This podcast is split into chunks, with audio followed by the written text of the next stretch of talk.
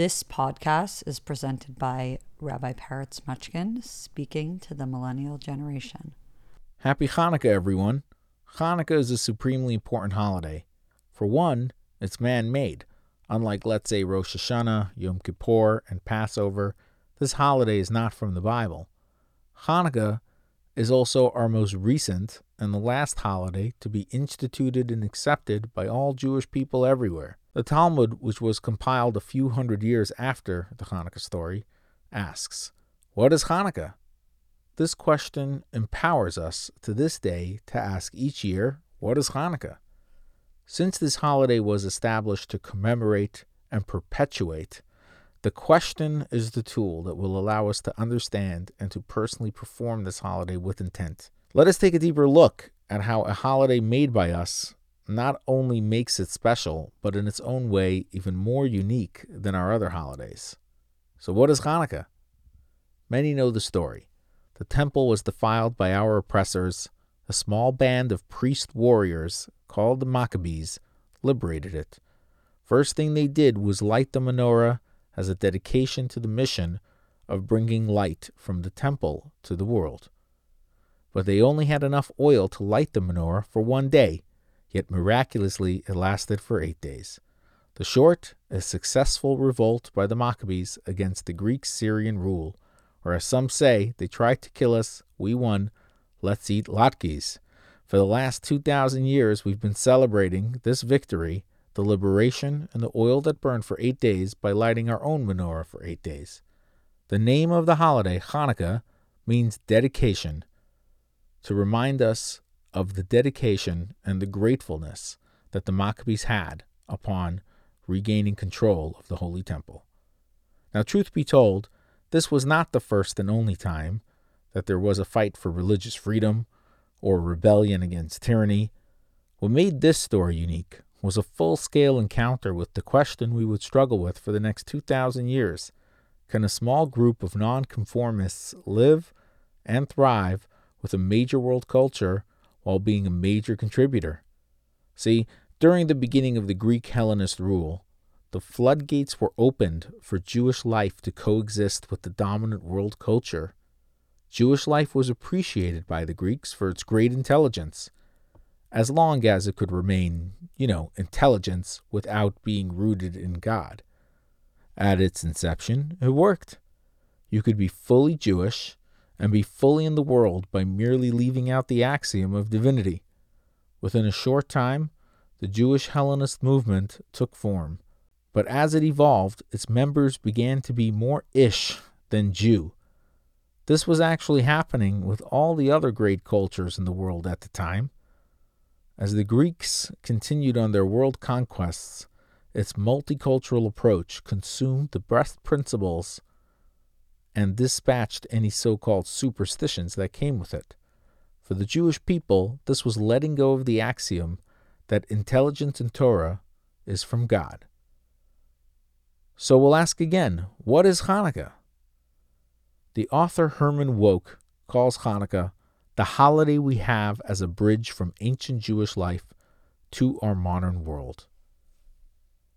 So Hanukkah is the holiday that celebrates our ancient tradition of the temple, but also how we deal with being part of the world that we live in. But the first thing that I think about when he says it's a bridge from ancient Jewish life to our modern world is that if we did not have the holiday of Hanukkah, meaning without the story of Hanukkah, there would be no memory of a temple or godly holidays like Rosh Hashanah, Passover, nor would we have the wisdom of the Talmud, wisdom from our sages, from Moses to Maimonides, or even non religious Jewish trailblazers like Spinoza or Seinfeld or Einstein and the other 201 Jewish Nobel Prize winners. And let's not forget, there are two other major religions that come from Judaism after the Hanukkah story and other countless societal contributions born from Jewish life. This is all there because the Hanukkah story, the Jewish people persevered. And the reality is, without it, it would not exist. We would be lost like the rest of ancient civilization. The question, however, is also what would we be without the Maccabees standing up and fighting for not only Jewish life, but its foundation of being God and not being a proxy of social acceptance? Hanukkah celebrates that belief in God preserves us. Even after we lost our temple and had more reason than ever to abandon our faith, we reach back to the Hanukkah story. We celebrate our resilience we can be proud of a small group of people who overcame the odds and influence in an unparalleled way. Jewish life in America is by all account as good or as or better than any Jewish life in 2000 years. Yet in our time here in America, Jewish people are more likely to accept tradition as a culture with less God in it. In fact, the biggest question I hear today is why be Jewish? If it's all about being a good person, can't I be a good person without God? I think this is the great Hanukkah question of old. But the Hanukkah answer is it's a worthwhile fight.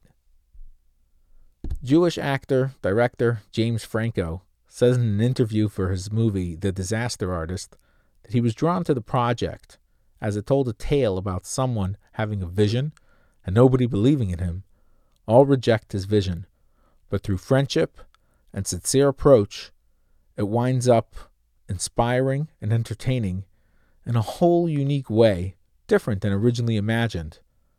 The story is about being authentic, and at the bare minimum, it inspired people to take creative chances. This reminded me of this point about Hanukkah that Hanukkah is ultimately a festival where we celebrate the triumph of human spirit the ability to live by your convictions or our tradition and persevere. The Maccabees took a chance, and Hanukkah was born. This is the universal message of Hanukkah. Stay true to your heritage, ask great questions, and inspire growth. But I think the biggest point of this all is be ready to go all in.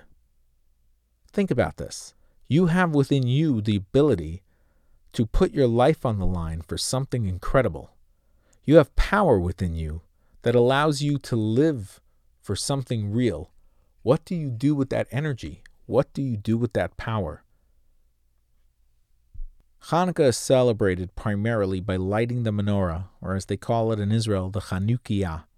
We start night one with one candle, night two with two candles, until we get to night eight with eight candles. Jewish people actually mark holidays and every Friday night, Shabbat night, with lighting a candle. But the Hanukkah candles are a little different. For other holidays, the candles are to add joy and to bring calm. On Hanukkah, we don't use the candles for light, calm, or joy, but simply to celebrate what light represents. The menorah is our body, our vessel. It facilitates our light, our soul. When we try and bring our light to the world, we are often met and faced with pushback to all of our efforts. It is hard to have sustainable success in this world.